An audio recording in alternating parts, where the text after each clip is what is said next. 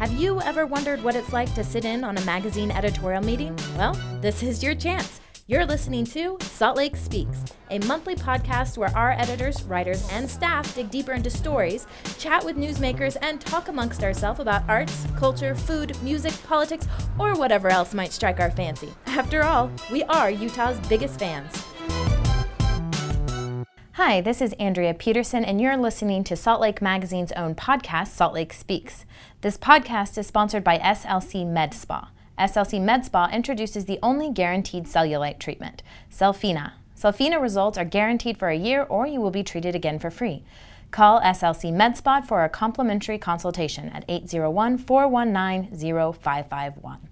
The morning of November 11, 2016 began like any other Friday morning for Charla Bocchicchio. She woke up to her alarm going off and was ready to get out of bed for an early morning yoga practice to kick off her weekend.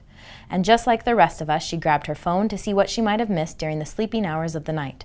But unlike the rest of us, she found a throng of missed calls and text messages from her ex husband, Chris Cochran, including a daunting notification. Cassidy Aspen Cochran was born June 22, 1994. Without hesitating, Bocchicchio quickly called Cochran to hear the thing every parent dreads to hear. She's gone. Cassidy's gone. She's dead. Cassidy, only 22 years old, had passed away of an opioid overdose. High doses of fentanyl had been found in her system by the medical examiner. Cassidy and her boyfriend Frank thought they were taking heroin, but it ended up being something more lethal. Across the nation, fentanyl is now the fifth most common drug involved in overdose deaths. Counterfeit pills are common on the street, but with fentanyl, one person may take a fake pill and use it, and the next person may take the pill and die almost instantly. In Cassidy's case, according to the medical examiner, she unknowingly injected a lethal dose of it. In 2016, more Americans died of drug overdose than died in the Vietnam War. Two thirds of those overdose deaths were from opioids. The opioid addiction is on the rise and is being referred to as an epidemic. But yet, it has still not been declared a public health crisis by the Utah legislature. Joining us today is Cassidy's mother, Charla Bocchicchio, to help spread awareness about the opioid epidemic by sharing Cassidy's story.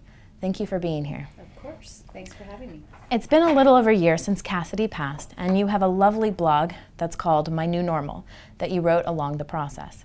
It is very raw and incredibly honest. If you are able to share with our listeners a little bit about Cassidy's background and the struggles that may have led to that fateful night. Um, Cassidy was well, other than being like the brightest star and the most wonderful child, um, she had a good bit of anxiety even as a young child.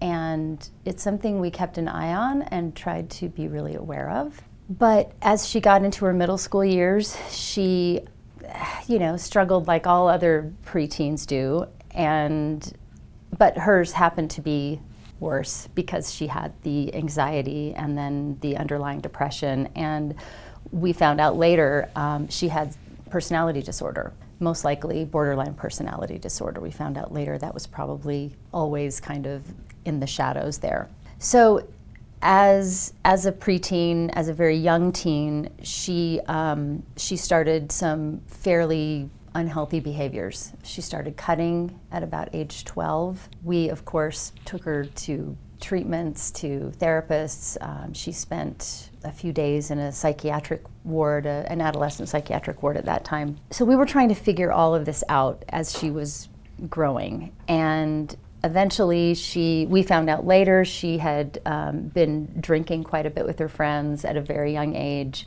experimenting with a variety of drugs um, that we did not know until later but i am convinced that she was self-medicating she was trying to find something that was going to make her feel better because her normal was too painful. So, as she continued, she was uh, 15 the first time she tried heroin, and this was already after probably six months or so of um, experimenting with some other pretty illicit drugs, cocaine. She was with a, a boy at the time who kind of had this, he had easy access to a lot of these kinds of drugs. And so it made it really easy for her to move in that direction. She and her boyfriend at the time were doing cocaine mostly, we found out, and she didn't like the way it made her nose feel. So she thought, why don't we inject it? That's brilliant, right? It's fast. So once she introduced the needle into her life, that opened up a whole new area for her. And their drug dealer, one day they went to get cocaine, and he said, Hey, here's something for free you can try. It was heroin.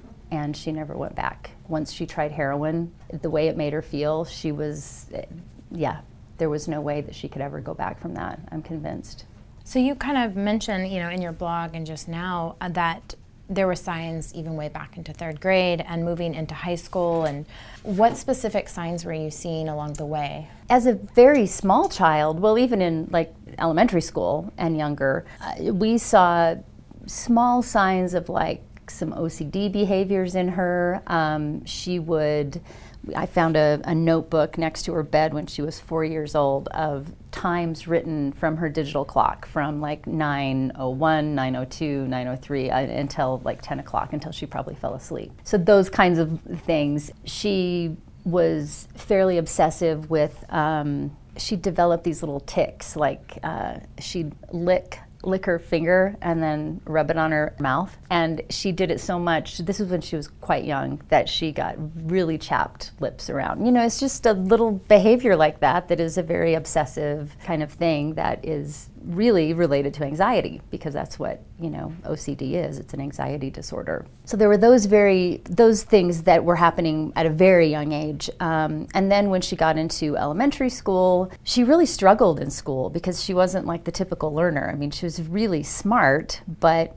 she was always kind of getting into trouble and her teachers didn't know what to do with her. She was very social, but she kind of, I don't know, she was challenging to have in a classroom of other typically developing kids who, you know, learned in the way that they were teaching. So uh, her third grade teacher, um, she was convinced that something was wrong with her. She had her kind of go through this battery of tests, including IQ testing, um, all kinds of things. I can't even remember all the tests they did with her at that time, but we got ba- we got the results back, and we're sitting in this office with the counselors and the teacher and the principal and the assistant principal, and they're going over these results, going, well, they kind of just threw their hands up because they're like, well, she's actually above average IQ wise.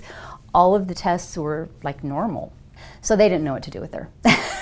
so there we were, kind of stuck again. So when did it kind of go from things were seemed off and different at mm-hmm. school to like maybe we need do something and to explore this more from, like you said, like a psychiatric, a, a mental, behavioral right. sort of thing? We did, um, when she was very young, when she was four, we saw a play therapist at the time because we were worried. Even from a very young age, we were using the tools that we had. We just, I think that the tools aren't quite enough. That's what I was going to ask. You mentioned that in your blog too. Mm-hmm. Like you're like we were doing what we could with what we had. Yeah.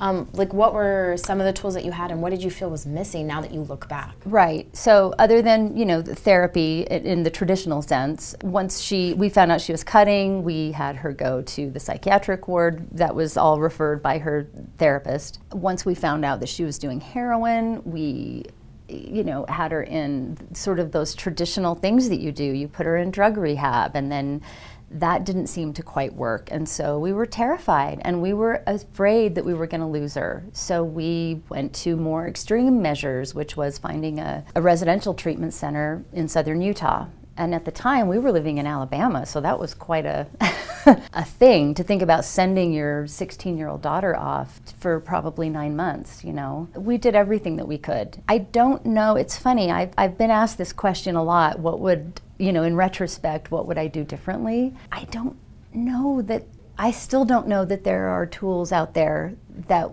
are really helpful if I could go back knowing what I know now, I would never give up on the treatment stuff. You know, after a while, you kind of get worn down when you've spent upwards of $100,000 on treatment, on rehab, on, you know, it's so expensive. And, and, yeah, so um, speaking of money, because especially when it has to do with rehab, how much is this insurance coverable and how much is out of pocket? Insurance covers barely anything. Most insurance covers, or in, at least in my experience, what we had, they covered like a 28 days in a year of traditional rehab. You know, you send them off and they spend it, it's the typical you hear about that the 28 day programs so that would be covered but if you've got someone with a chronic disorder like substance use disorder 28 days isn't going to be enough. That's not going to fix everything. So you're constantly having to go back or seeking out even more extreme treatment options.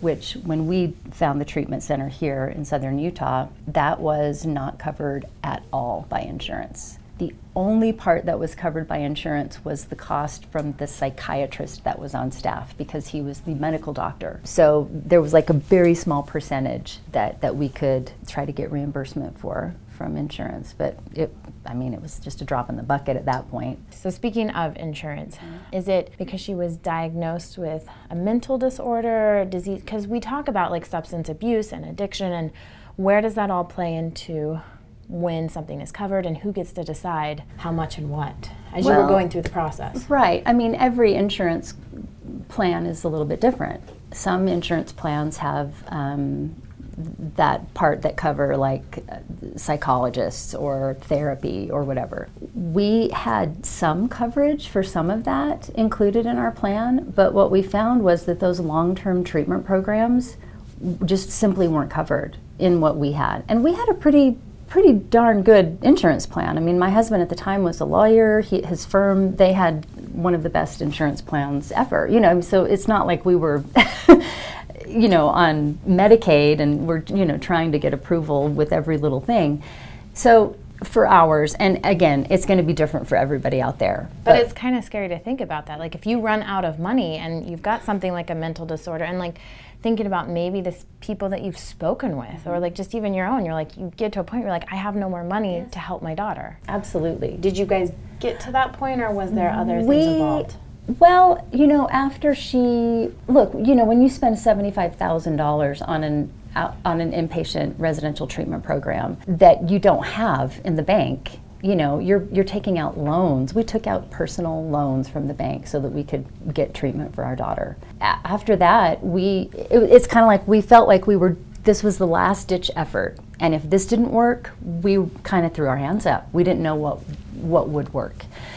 Because we all the research we did this was one of the best treatment facilities ever for this kind of issue. And it wasn't just a drug rehab. This was a residential treatment center that was looking at the whole person. They were treating her psychiatric issues and the drug um, the substance use disorder as well.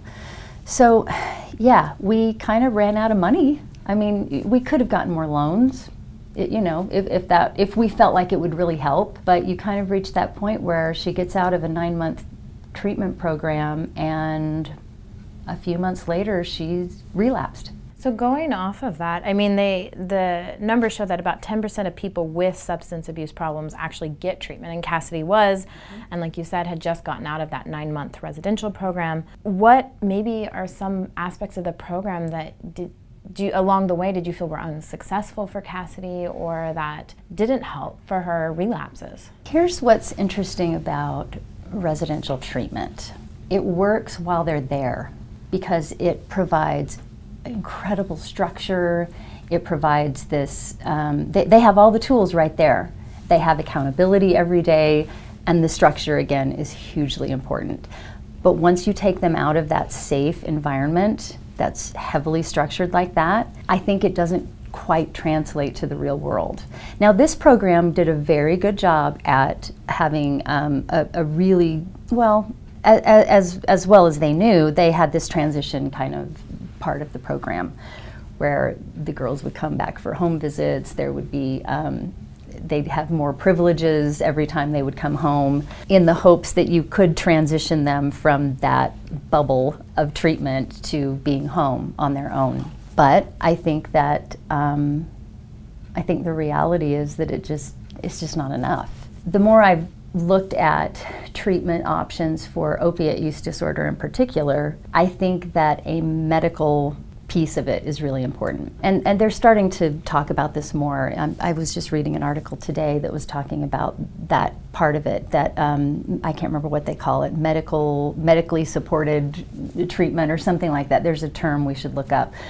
But it's basically using some of these drugs like Suboxone.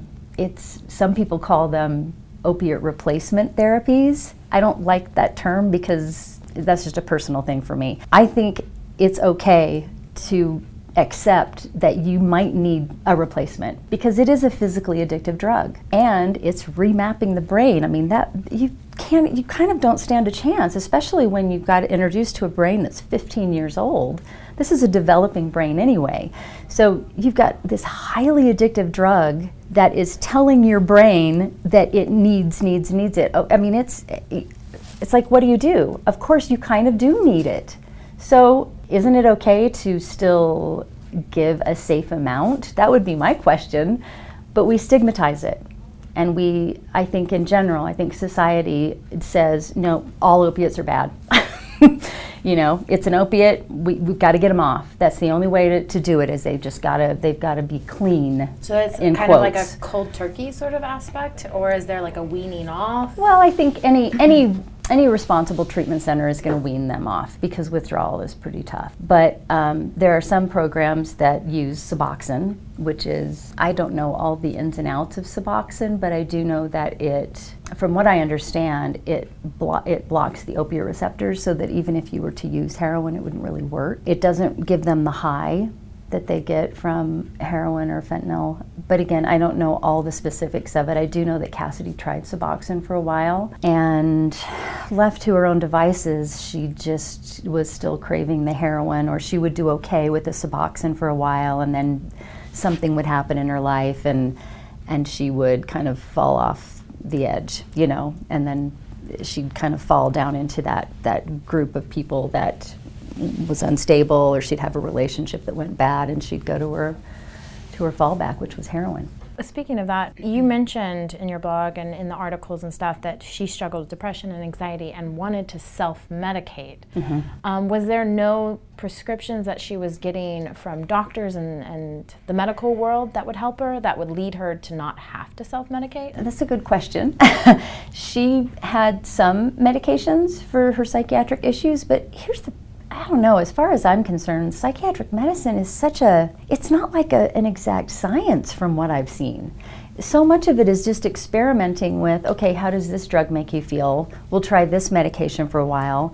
What are the side effects? okay, that's too uncomfortable. Well, then we'll change you. So it's like, she was going back and forth between medications because they were trying to find the magic pill. And the truth is, there is no magic pill unless you try heroin, which seems like the magic pill for at the time. You know what I mean? So like that's why it's so powerful. Do you know what it was that felt so perfect and like a good fix for her? Aside from the addiction, obviously, but like what was it in it that like seemed to be the solution for Cassidy? What was it about the heroin? Mm-hmm. Again, I've never done heroin, but I have taken an opiate for post surgery, and I do know that feeling of um, euphoria.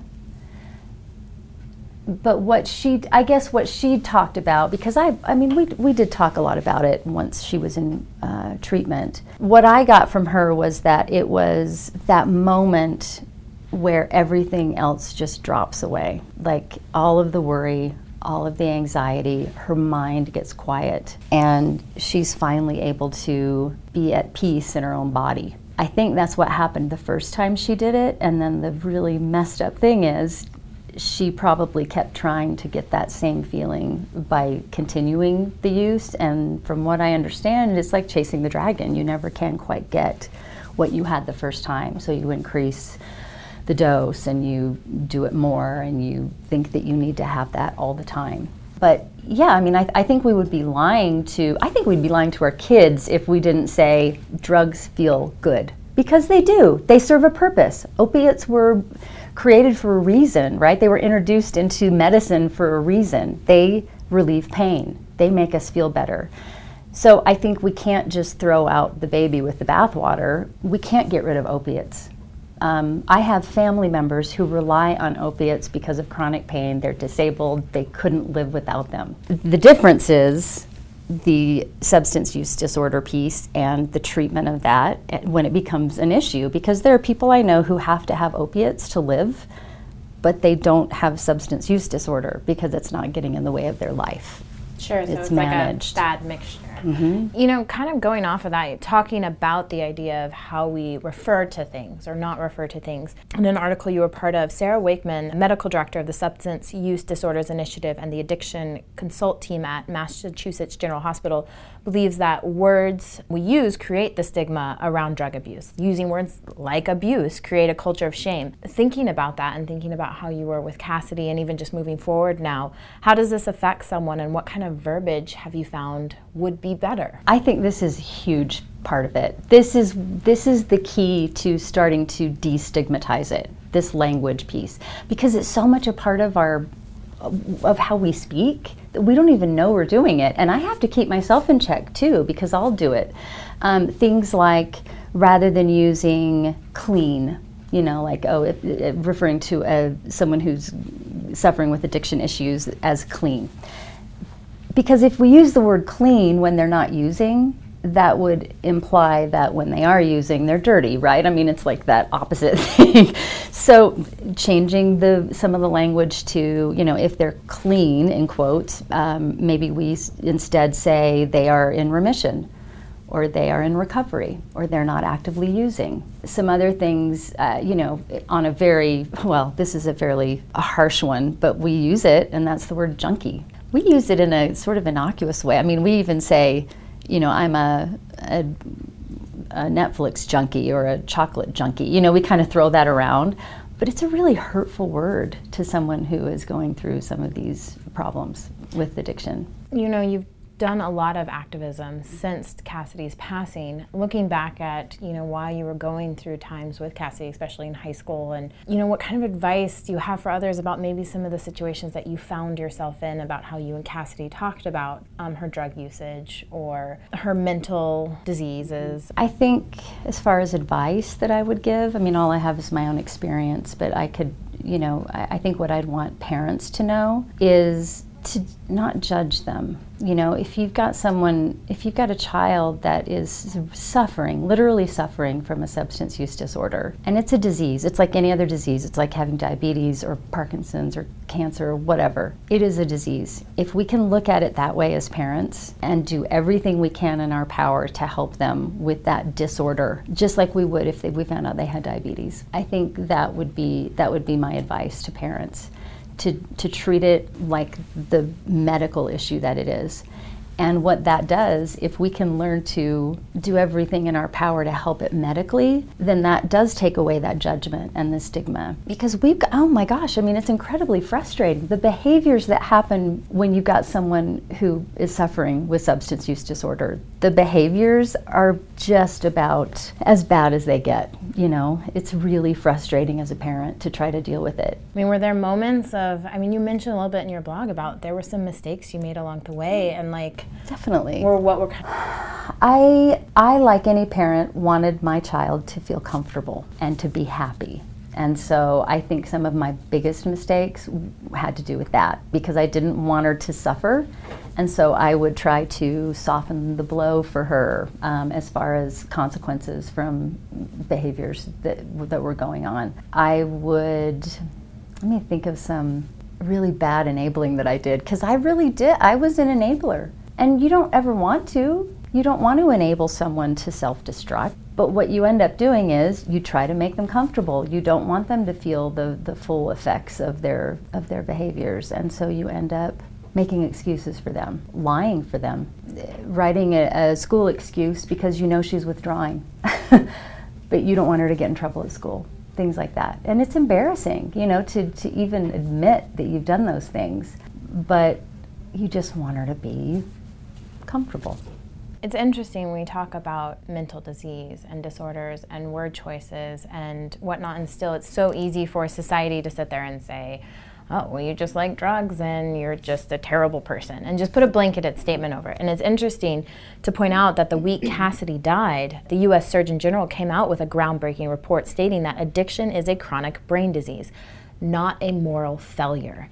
And I mean, that's huge. And we still kind of like look at it as like tisk, tisk, tisk. And, you know, in fact, the Surgeon General stated that 21 million people were suffering with substance use disorder. And that's more than those with cancer.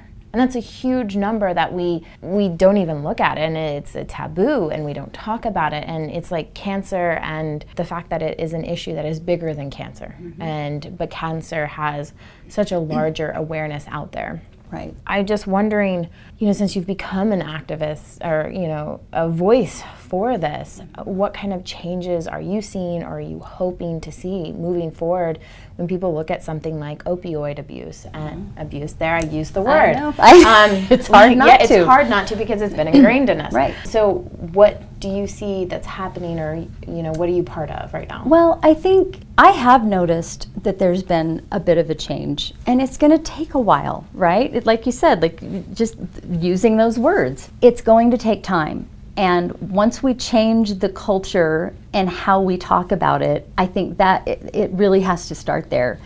Because if that piece isn't in place, then we will continue to treat it as a moral failing, as um, a judgment. You know, we're, we're we put these people in this category of, you know, they're just making bad choices, where it's really not about free will at all at, at, a certain point. You know, maybe the first time they picked up the needle, it was about free will, but after that, it's over. So I think I think once the the stigma piece is is kind of taken care of, or, or maybe we're, we're teaching kids in school the appropriate terminology for it. We're talking about it to our kids as parents in the in the proper way. Um, I think even media is doing a, a much better job. Um, just my searching online for articles and things as I kind of go about my day, I'm very pleased to see that they're starting to use appropriate terminology um, in a lot of the written articles that I'm seeing, and even in the news.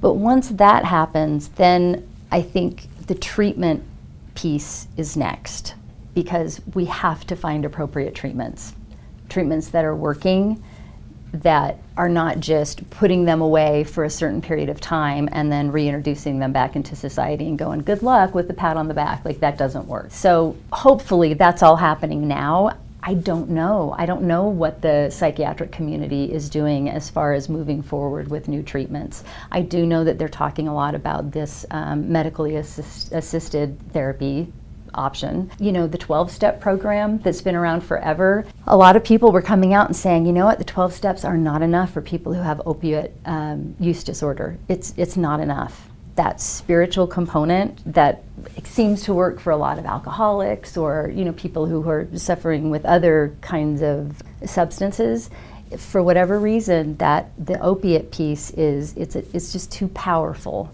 to be taken care of with the 12 step program. So, yeah, we've got to we've got to figure that out. Hopefully, once we figure that out or maybe it happens at the same time, then the insurance piece happens along with it, which is, you know, means that insurance is actually covering these treatments like they would chemotherapy or whatever, you know, whatever kind of drug that they need. So I think there's so much that has to happen, but it's doable. I really believe that it can be done. I think talking about the prescription problem, because a lot of people, you know, I think a lot, a lot of what's in the media right now is people saying, well, prescription drugs are the problem, and we need to get the doctors to stop prescribing all these opiates, which is fine and good, but some people need them and the people who really need them or, or who have already developed substance use disorder because they were prescribed them, they're going to find it somehow. They're not going to wait for a doctor to prescribe it to them. They're going to find it on the street. They're going to look for heroin or fentanyl or whatever. So that's a whole other beast, like the whole prescription piece of it. No, it is because I mean that is a number that we have that like you know 80% of heroin users started with prescription mm-hmm. opioids. Mm-hmm. You know, and so it is kind of one of those things that, you know, it is needed medically. But then it's like you, you mentioned discussing that it is that trigger in the brain that mm-hmm. says, I still need it, I need more of it. Mm-hmm. Um, and it alters it. It's not just like alcohol feels good, it's like the brain is now telling you you have to have it. Yeah. Which changes things. It does. sure. Totally changes things. Yeah, it's a big change. but then they also are saying that, at least what they understand, is that some people have a genetic predisposition for it. That, you know, t- no two people are alike, so you could introduce the, same drug to two different people, one with the genetics of um, some of those addictive disorders and one without, and it doesn't seem to take hold as much on the person that doesn't have the, the genetics for it. So that's a whole other thing that's out of our control. Well, it's interesting going back to Cassidy's story because there was a moment in her life, and you had found this school assignment letter of her writing kind of outside perspective of her life. And towards the end of the letter, she talks about how, like, she's going to start over. She's going to move to LA. She has a manager and an agent, and she's going to act and she's going to clean things, not clean things up, but clean things up and um, start over with a new brand of herself. And yet, she ended up relapsing. It's just too powerful. Um, she had a lot of those moments where a future looked bright and a future e- looked even possible. And but it, and it was interesting in her letter she referred to today. Mm-hmm. I feel good today. Mm-hmm. And I think that's important that there's a but there's a tomorrow. And Cassidy found tomorrow was not the same as today when she was writing it. Yeah. When those moments kind of happened as a mom mm-hmm. and a support system and a friend, as you kind of refer to yourself mm-hmm. with her, you know, what was that like as an outsider? You know, because we talk about the user a lot and the person involved with the disorder. But for you, was there is there any advice or just talking mm. about the support system around someone yeah, struggling? You know, substance use disorder is not. It doesn't only affect the person affected with it. Uh, you know, it, that that has it, it. It is kind of called. Well, a lot of people call it a family disease, and it is. I mean, it definitely it affects the entire family because it it it deals so much with the breakdown of relationships when you introduce these substances that are getting in the way of life. Yeah, it's hard it, it's, it, it's really hard to love somebody that is suffering like that. And I think the only advice really is you just have to keep loving them. You know, try to put the judgment aside and just love them and enjoy every single second that you have with them. I I thought I was going to have a tomorrow with Cassidy and I didn't, you know. I thought I would have time to call her back from that last phone call that she made. I thought I'd have time. I put it off. That night, she had called. I didn't answer. I was teaching a class. I looked at my phone later in the evening and I thought, oh, I should call her. Nah, I'll just call her tomorrow. And that was seriously, that was the only chance I had to call her was then. There was literally no tomorrow for her. The word choices and the verbiage that we use around such things like disorders and diseases. And you've been very open up about the circumstances surrounding Cassidy's death from the moment you spoke about it on Facebook and your blog and the obituary. Um, in your blog, you even say, uh, you know, we never intended to become the poster family for this issue, but here we are. Cassidy died of heroin overdose. This is our truth. And, you know, for being the voice and Cassidy a face for the opioid epidemic, you know, how are you doing reliving her story over and over again to be an advocate for others? You know, to tell you the truth, it's actually fairly, been fairly therapeutic for me. I can't imagine just tucking it away somewhere, you know, in the recesses of my mind and my psyche. Like that just seems like a recipe for disaster, you know, that it's going to eventually rear its ugly head. So for me, talking about it, spreading awareness about the disease, um, being honest about it is it's freeing for me, you know?